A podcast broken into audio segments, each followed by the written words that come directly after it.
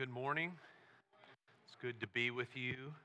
Uh, and uh, it was good uh, this yesterday to have our annual fall, fall festival back. We obviously weren't able to do that previous year due to COVID. And uh, I'll admit, uh, yesterday I was a little worried as the rain started coming right at 2 o'clock when uh, we uh, were about to start and uh, was worried. I was going around to different leaders and you know trying to uh, uh, keep perspective. Hey, the, the, Lord's in control of the weather. It's all good. Don't let your spirit be down. But uh, unbeknownst to any of us, the people came and came and came and had just a, a, a wonderful fall fest. I, I, I think I'd be confident to say there was more people from the community than there were you guys. Um, and uh, what I was so encouraged by is just seeing the various gifts on display, uh, seeing people, uh, Terry working that, uh, that um, uh, cotton canning machine uh, and working her magic, and Mindy painting faces on all sorts of characters and uh, all you know going on and then just seeing people serving the food uh, moving carts around and then those who are praying with individuals talking uh, reaching out and, and really our hope in all those times is to uh, just to show our community uh, or at least give them a taste taste of the kingdom of heaven as they come here now uh, i had one individual come up to me and say hey was it all right if we had kind of some blood and gore? We didn't realize that, that you know, they're, they're kind of a little sensitive to it. And they said, what, what do Christians believe about Halloween? And I didn't get a ton of uh, time to unpack some of that, but, uh, uh, but basically I said, well, we, we're, we're people of the resurrection. Uh, we're more into that than into death. Uh, but we're thankful you're here, and, uh, and we're glad that your kids can get some candy. Well, this morning I began waking up my children, and, and typically I say, you know what today is? And, and usually that's, it's Sunday. Well, today it's Halloween. And I was like, well, yeah, it is, uh, but it's actually the Lord's day. Uh, and so, what, how appropriate it is to, uh, as the world celebrates death today, many will. Many will celebrate death and what is evil. Uh, I'm not saying don't go trick or treat with your kids. Mine will be doing that. Um, but we won't be, you know, having knives sticking out of our heads or something like that. Uh, you know, we will. Um, but uh, we come here to celebrate the one who conquered death. And really, on October 31st, uh, for most Christians around the world, this is a, a day of real significance um, because it's the anniversary of the Protestant Reformation. Um, you know, those of us who are really serious, you know, say it's Reformation Day, right? We, well, it's not Halloween, it's Reformation Day, and we dress up like Martin Luther or a monk or something walking around, um, which that'd be cool.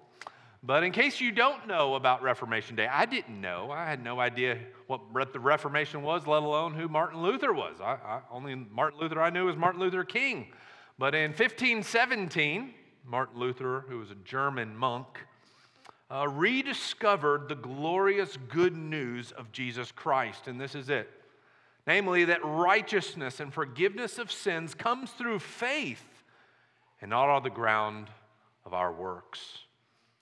And it was God's kindness and God's mercy through Martin Luther. There were others, but we remember Martin uh, most significantly. But it's through God's kindness and his mercy that the famine of the absence of God's word being preached came to an end. The Bible was put back into the hands of the people. The church services were actually spoken in the language of the day, and the gospel began to multiply as the word of the cross was proclaimed. It was like the days in the Old Testament, if you're familiar with King Josiah, when they were working to repair the temple and, they discover what they had lost. And you know what they had lost? They had lost the Word of God. But when they opened it up, they realized, oh no, we are under the judgment of God. And there was a great revival among the people of God as they repented. And so it is true today, my friends. What you need, what the world needs, is the Bible and the message of the Bible.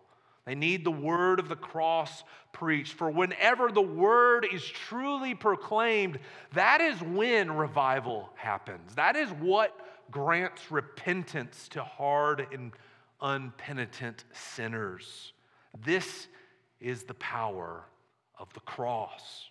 That's why the Apostle Paul said he's not ashamed of the gospel, for it's the power of God unto salvation to everyone who believes, for in it, in this gospel, the righteousness of God, the righteousness to forgive sins is revealed from faith to faith. So today, on Reformation Sunday, we're going to preach Christ.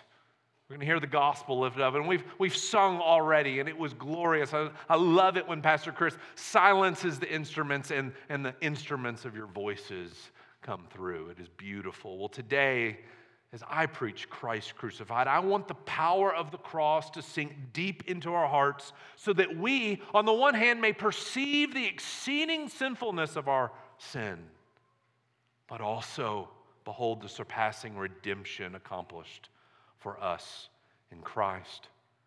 See, in the cross, Christ was not passive. The cross itself, the act of, of his sacrifice, it's not passive. The cross is not neutral. It was actually a powerful event, an effective event, accomplishing something.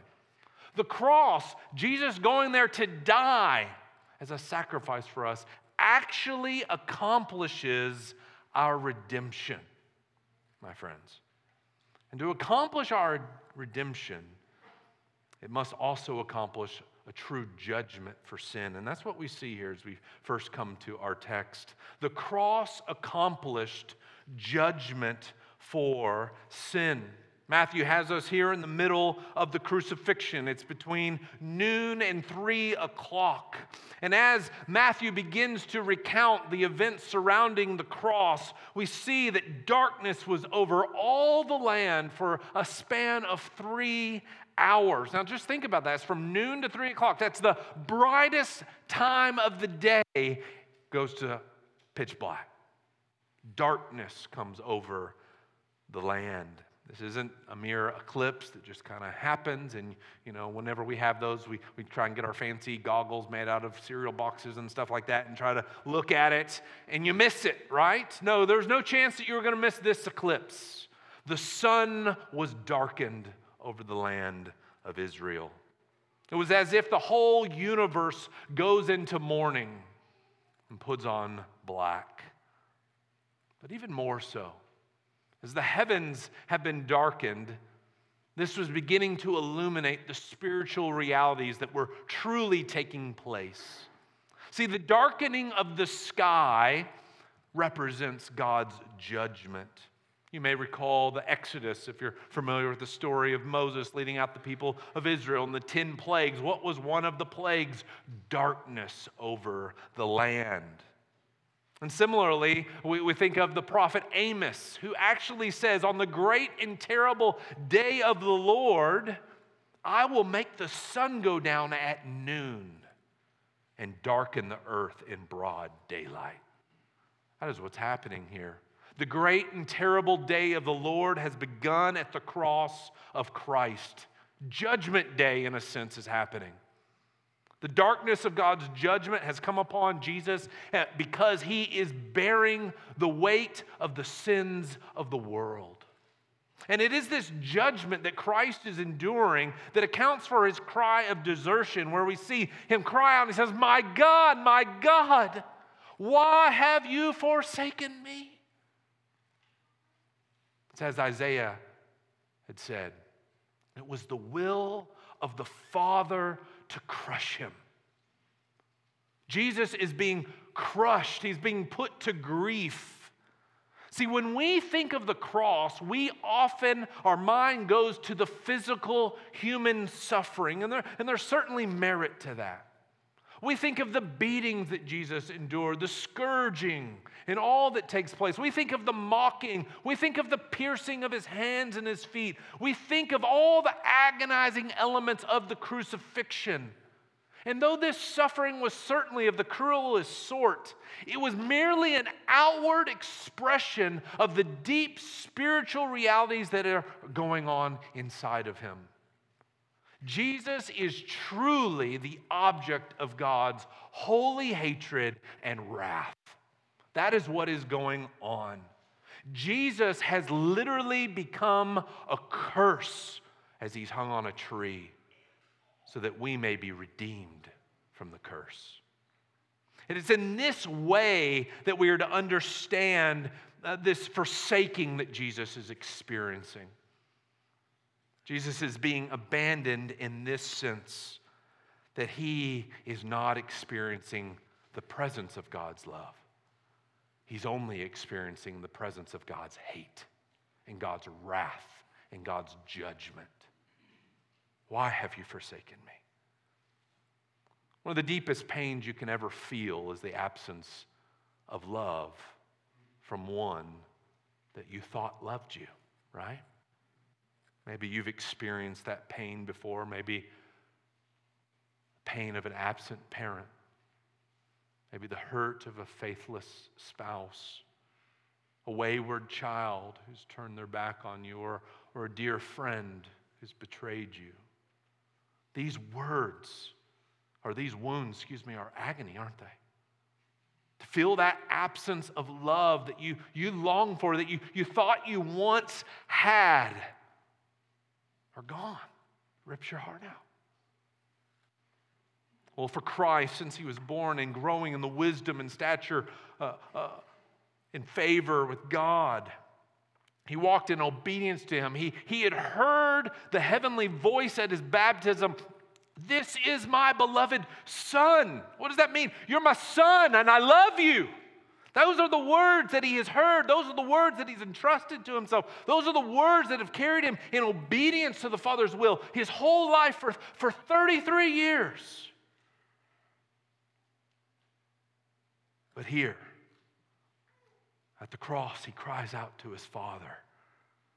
You know what he hears? Nothing. For the first time, he hears nothing. I think of beginning of Proverbs, Lady Wisdom says, Seek wisdom. I'm out in the streets, I'm everywhere. Seek me, and, and you'll find blessing. But if you reject me on the day of calamity, you will cry out, and I will not answer you. Jesus experiences the absence of the voice of the Father as if he was a fool. He's experienced it as if he has never listened to the Father, as if he had no relationship with him, as he undergoes the judgment. Unlike at his baptism, there's no thunder, there's no heavenly voice, just the cries of the Son, and in the backdrop, the voices of the mockers. That's what we see here. As Jesus is crying out, the crowd and the soldiers, those who are there, they see his pitiful cries and they see, no one's coming to rescue you. That's what they're getting at, right? That's what they're actually doing. This is, this is jeering, this is mocking. This man's calling out to Elijah, and, and maybe when uh, he's speaking here in Aramaic, Eli, Eli, lema sabachthani, they're, they're hearing that and, and, and they think, well, maybe he's, maybe they, they picked up and they just heard Elijah. We don't know. One of them ran and took a sponge, filled it with sour wine, and put it on a reed. Another said, No, no, no, no, no, no. Let's see if Elijah comes and saves him. His, in the sense of his father is abandoning him, now he's, he's going to the next best thing. See, it was often thought that since Elijah, if you're familiar with the prophet Elijah, he was carried up in a whirlwind of fire, he didn't die that he would somehow come and save the righteous and spare them from suffering. There was kind of a, a, tradition among Jews at that time. And so they're using this as somewhat of a, of a mocking opportunity. Yet once the scriptures had been fulfilled through the offering of sour wine, we've seen that earlier in Psalm 22, we see here that, that Christ cries out again with a loud voice and then yields up his own spirit. There's a particular emphasis to this. There's a, there's a sense in which death is still yet under his control. He yields up his spirit. As he says elsewhere, I lay down my life and no one takes it from me. It's not merely that Jesus is dying, but he's willingly dying and he's willingly undergoing now the wages of sin, though he himself had committed no sin. By yielding his life, he now tastes death. He drinks the cup of death. Though the Father is silent here as he crushes the Son on the cross for our sin, once the work is finished, the Father would remain silent no longer. As, he, as we are now going to see, the curtain is torn in two. And in doing so, the Father declares that the death of his Son was actually effective and accomplished something. It was effective in accomplishing our access to God. The cross accomplished access to God. As Christ yields up his spirit, look what happens. And behold, the curtain of the temple, verse 51, was torn in two from top to bottom, and the earth shook. There's an earthquake, and, and, and so much of it shaking that the rocks were split in two. Even though there's an earthquake here and rocks are splitting, uh, there is significance here. But where I want to draw your attention to is the, of, of greatest importance is the fact that on the cross, when Jesus dies, at that moment, the veil of the curtain in the temple is torn, not from bottom to top, as if a, a human could have done that. No, it was from top to bottom. Now, we're 2,000 years removed from temples, right? We're, we're 2,000 years removed from the temple in Jerusalem. It's been destroyed in AD 70, and, and it's not there. Nor do we live in a pagan culture which is centered around the imperial cult of some sort. We, we don't come and, and, and gather our whole society around a temple and to a God whom we must appease through sacrifice. We've, in much sense, have been Christianized in seeing that that is not necessary from this text. So the full impact of what is going on may escape some of us. We may not realize the full significance of what has actually occurred. See, in temple and the temple in Jerusalem, this was the place that, that God dwelt. This is the place where God's presence dwelt and where he would meet with his people. But the whole temple itself communicated the idea that we are separated from God and he's holy and we are not. If you know anything about the temple, uh, outside the walls was deemed the, the court of the Gentiles. You couldn't even go in. If you weren't a Jew, you couldn't enter into the temple courts. You had to just stand outside. If you were a woman, there was a court for, for women. And then there was the, the inner court where you'd enter the doors, and this is where the more routine sacrifices would be made by the priest day after day after day after day. Only the priest could enter there and offer up sacrifice for sin. And then there was the Holy of Holies where you would go through the veil.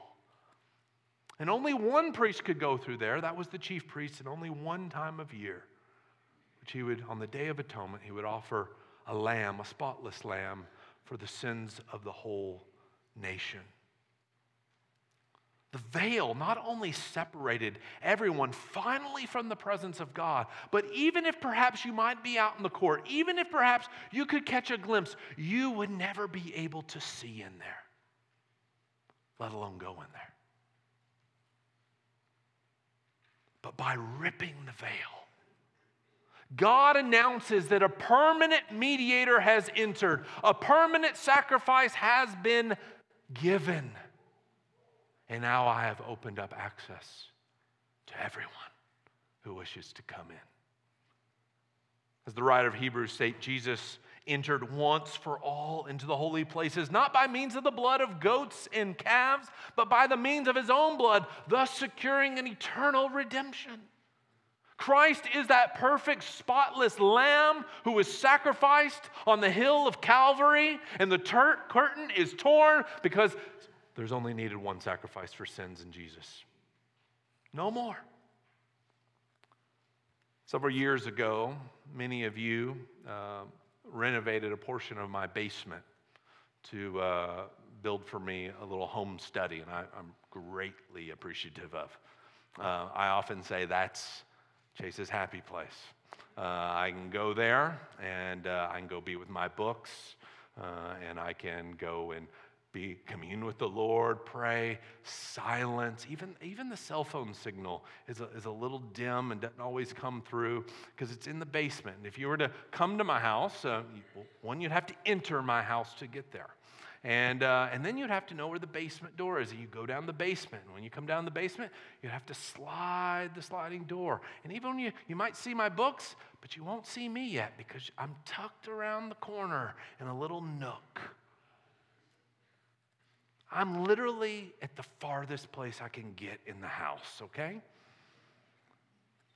But at 3:45 when my kids come home, particularly now my boys, they drop their stuff. I can hear their footsteps. The basement door opens, and before they can make it down the steps, Dad, Dad, Dad, they come in, they fling that door right open. They, they just come right in as if I'm not hidden at all, as if they have full access because they do.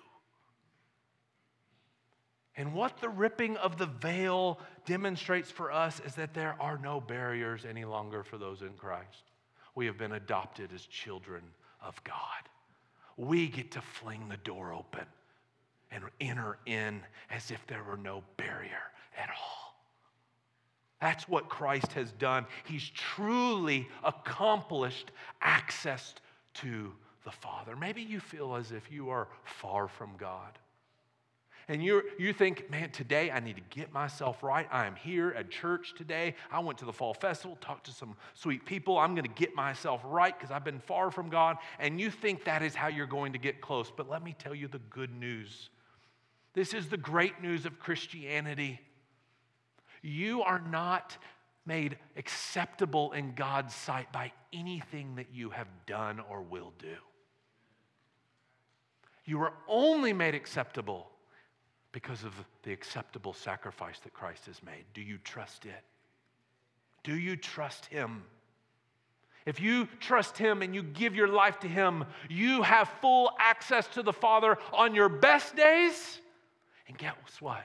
Even on your worst.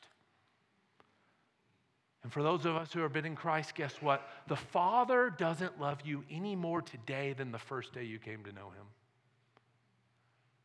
nor does he love you any less. Because his love for you is in Christ and this sacrifice that was made. Because of what Christ has done on the cross, we have full access to the Father. He has slung the doors open that we may boldly enter his presence. But Christ not only opened up the access to the Father, but he also, guess what? He unlocked the prison gates of death. He unlocked the prison gates of death. He accomplished resurrection life for us. Now, if we go on to verse 52, we find out at Christ's death, not only did the earth shake, not only did the rocks split, but there was such an earthquake that also, verse 52, the tombs were also opened. What? God declares through the death of his son, death has been defeated. It's as if the seal of death is literally rolled away as the cross takes place, as Christ yields up his life. Now, this passage here in verse 52 and 53 is, is rather fascinating. It's the only place in the Gospels that we hear this account of the tombs also opening. And, and there's a, a bit of mystery here. What is going on? Well, it seems that as the earth shook, the rock split, the veil was torn in two, that literally, and now think about tombs, they don't have graveyards like ours buried in the ground. No, you were buried in rock tombs, as Jesus will, and we'll see next week. And there's tombs with, with stones rolled over them. Well, as the earth shook, the stones rolled out. And maybe if you could see some of these, these graves, you just see boom, boom, boom, boom, like the doors just open. Locks just un, in the doors. I don't know what it would have been like.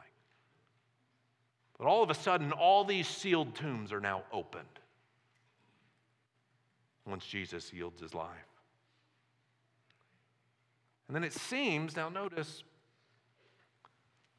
we see this sense in which, and, and the saints, and many of the bodies of the saints who had fallen asleep were raised. And coming out of the tombs after his resurrection, they went into the holy city and appeared to many. Here, here's what I think Matthew's trying to say. He wants to get the significance of the power of the resurrection before the resurrection happens. So he wants to let you know hey, the tombs are opened, but I think what happened is, is that the bodies don't rise out of the tombs until Jesus is raised. So that's what he's getting at. And then they enter the city. But at this point, the tomb's open, okay? It's like what's prime the pump, okay? The tombs are open, death is being conquered. Day three, they're going to rise with Jesus and enter the holy city and appear to many. Now, we don't know who these saints are. They're, they're clearly Old Testament believers, pre cross, faithful saints who have died in the Lord. We don't know what kind of bodies they possess. We don't even know what happens to them when they're gone. Do, do they just go to heaven or do they go back to the grave? We, we don't know. But the point that I think Matthew wants us to get here is at the cross, resurrection life was accomplished, okay? Death was defeated for all his people. This account actually vividly uh, um, describes what we profess in the Apostles' Creed. You know that weird saying? And he descended to the dead. It's not merely that he died.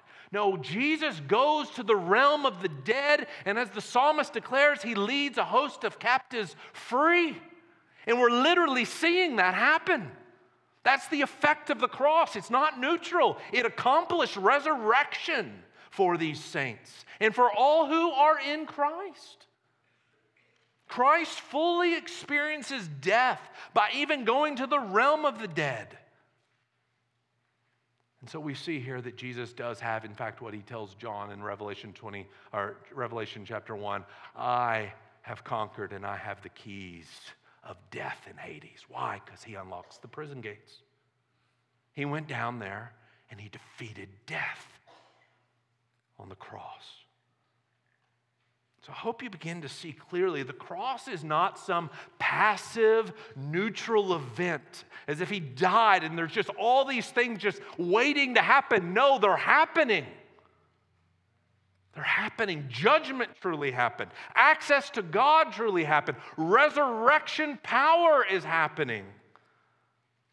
But also, we're going to see regeneration for faith happens. See, apart from the cross and our sins, we, we can't have them atoned for. We cannot come to God. We're, we're left in darkness. We're left in the hardness of our hearts. But with the death of Christ comes grace, which is surprise, or which is supplied, which breaks the stony hearts. Just as the rocks were split, we're going to see the rock of a man's heart is split because of the cross. We see now Christ's death affects the heart of the Roman soldiers.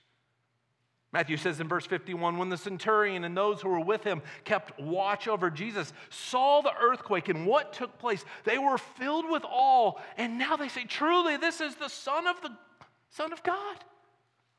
What in the world just happened? I mean, it's not like he's just had a Bible study going on and, and someone says, Here, let me share with you the Roman road. Let me, let me open up the gospel to you. No, he's literally had a front row seat to the gospel and it impacted his life. Just a moment ago, verse 36, what were they doing? They sat down and kept watch over him there. They crucified the man and they sat down to watch him die. These are the same soldiers who are part of the beatings, the scourgings, the mockings, the nailing, the placing of the sign in mockery. This is Jesus, the King of the Jews. They are likely the ones to bring the reed of the, of the sour wine to speed up his death. We're tired of being here. And others said, No, no, no, no. Let's see if, if Elijah comes and save them. They're literally all a part of this mocking. There is no sign of a, of a pulse in their heart. But the moment Jesus dies and the earthquake and the tombs open, guess what? Their hearts open. There's a change, a radical nature. And this is what the gospel does it's the power of God unto salvation. This is why Paul likens his preaching to the Galatians. He says that Christ was proclaimed and publicly crucified before your eyes, and you received the Spirit. Changed you. The cross does that. There's a radical work going on here. Once the work of the cross is finished, this soldier beholds Christ. It looks, looks at not just the centurion, but the whole group. And they see him for who he truly is. They see him as truly the Son of God. At one moment, these soldiers are blind, hard hearted, and then Christ dies, and their hearts are changed in a moment. Changed in a moment. What I want you to see is the work of Christ actually accomplishes redemption, actually does something. It's not neutral, it's not passive, it's not just waiting there. No, it's effective. This isn't a potential atonement, but an actual one. When the cross of Christ is lifted up, he will draw people to himself. And all those whom he draws, he promises that he will raise those same people up from the dead. That's what the cross accomplishes. And so God is able to save his people and redeem them. Want you to see this. 1 Corinthians. The Gospels often describe what happens. We go to the epistles and they tell us what happens. The epistles give us an under the hood. Hey, hey, let me understand, let me interpret these events for you. And in 1 Corinthians chapter 1, Paul is talking about the power of the cross. Corinthians have found power in everything else, but they do not see where the real power lies, and it is in the preaching of the cross. And Paul says to them, he says, For the word of the cross, verse 18 of 1 Corinthians 1, the word of the cross, the message of crucifixion, what you're hearing right now, the word of the cross, guess what? It's folly to those who are perishing. There's a state those who are perishing, those who are damned, it's foolishness. But to us who are being saved, it's the power of God, okay? We got two categories. Well, Paul wants us to see, jump down in verse 26. He wants us to consider the power that has occurred in your life. He says, For consider your calling, brothers. Not many of you were wise according to worldly standards. Not many were powerful. Not many were of noble birth. In other words, you're not the movers and the shakers. TMZ is not going to write an article about you. Okay? You're not, you're not on entertainment tonight. You're not, you're not going to be seen as the most influential people in the world. You're probably not going to make the Sexiest Man Alive awards. None of that's going to happen, all right? You're not going to be on any cover of any magazine. You're the unimportant in the world. It's all according to God's plan. But God chose, God elected, that's that word. God chose what is foolish, you, you and me, to shame the wise. Here he goes again. God chose what is weak in the world to shame the strong. God chose what is low and despised in the world, even things that are not, to bring to nothing the things that are. Why? Why, why was God choosing to save weak people like you and me? Verse 29 so that no human being might boast in the presence of God. No one can say it was me. No one say I saved myself. Notice verse 30 and because of him, you are in Christ. You see it? Why are you in Christ? Because of him. What did he do? He chose you. That's why. That's why you're in Christ. Paul's giving you a behind the scenes look and so when the preaching of the cross came to you, you believed it was the power of God to salvation. And because of him, verse 30, you are in Christ, who became to us wisdom from God, righteousness, sanctification, and redemption, so that as it is written, let the one who boasts boast in the Lord. You see that? This is all God's grace. And Christ came, the cross came, and he accomplished all this for you. He did it. Let's go to 2 Corinthians chapter 4. This is the second letter. Paul's got to keep hitting this point to them because they keep thinking power is out there. It's the world's power. We need some of it. And he said, actually, no, the power is in the word of Christ. And now he comes at it from the other angle. Why do some people not believe then? And he tells you. And he also tell you why you do. What, what's the difference? What occurred in your life that doesn't occur in those who are perishing? He says, beginning in verse 3, 2 Corinthians 4, it's up on the screen. And even if our gospel is veiled, what a term. Hmm. For some, the veil remains. Even if our gospel is veiled, it's veiled to those who are perishing. There's that category again. What's going on inside their heart? What, why won't they believe? Why can't they see? In their case, the God of this world has blinded the mind of unbelievers to keep them from seeing the light of the gospel of the glory of Christ, who's the image of God. I want you to see that the light of the glory of Christ, the image of God, that light, if it shined in your heart, you're like the soldier. Truly, that's the Son of God. That's what happens. When that light is shined, you believe. Just like the soldier. Guess what? Verse 5. So, why do we preach Christ? Well, what we proclaim is not ourselves. For Jesus Christ is Lord, with ourselves as your servants for Jesus' sake. For God, who said, Light let light shine out of darkness. you Remember that in Genesis 1? Let there be light. God speaks, there's darkness, boom, the lights come on. What has He done in your life? He has shone in your hearts to give the light of the knowledge of the glory of God in the face of Jesus Christ. What's the difference between you who believe and those who don't? The lights went on. Lights went on. That's what happened with this soldier and his crew. The lights went on. And how did the lights come on? Christ was literally proclaimed in front of them. And they believed. They believed. Just like God spoke the world into being, out of nothing came everything. So God speaks through the cross to shine the light of the knowledge of His Son into our hearts so that we can believe. This is what is meant when he says, by grace you have been saved through faith. And this, this package deal, is not of yourself, but is the gift of God. It's not of your own doing, it's the gift of God. Where's that gift come from? It was purchased, it happened, it was lifted up when Christ yielded his life on the cross. The power of the cross came into your life. And so today, my friends, some of you are here for the first time. The cross of Christ has been lifted up before your eyes. For your eyes, Christ has been publicly crucified. Can you see that he's truly the Son of God worthy of your praise? And if you see, then what keeps you from plunging beneath that flood?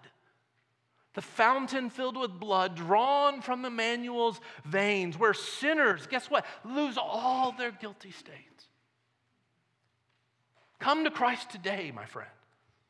Some of you children, some of you are teenagers by now, you've heard the gospel. Come to Christ today. Come today.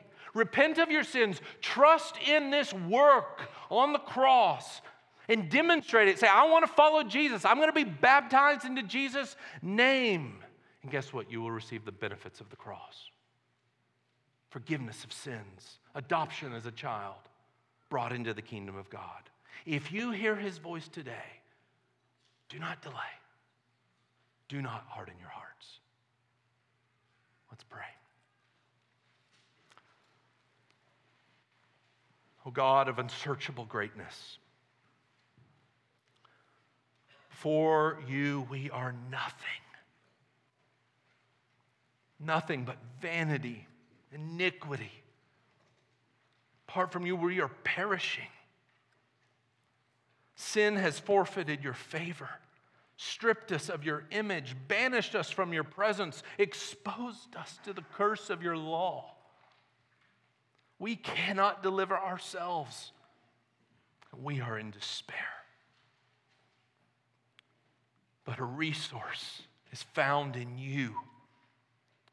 For without my desire or want, you have devised a, an everlasting, eternal plan, honorable to your perfections, one so marvelous that even angels long to peer in and look.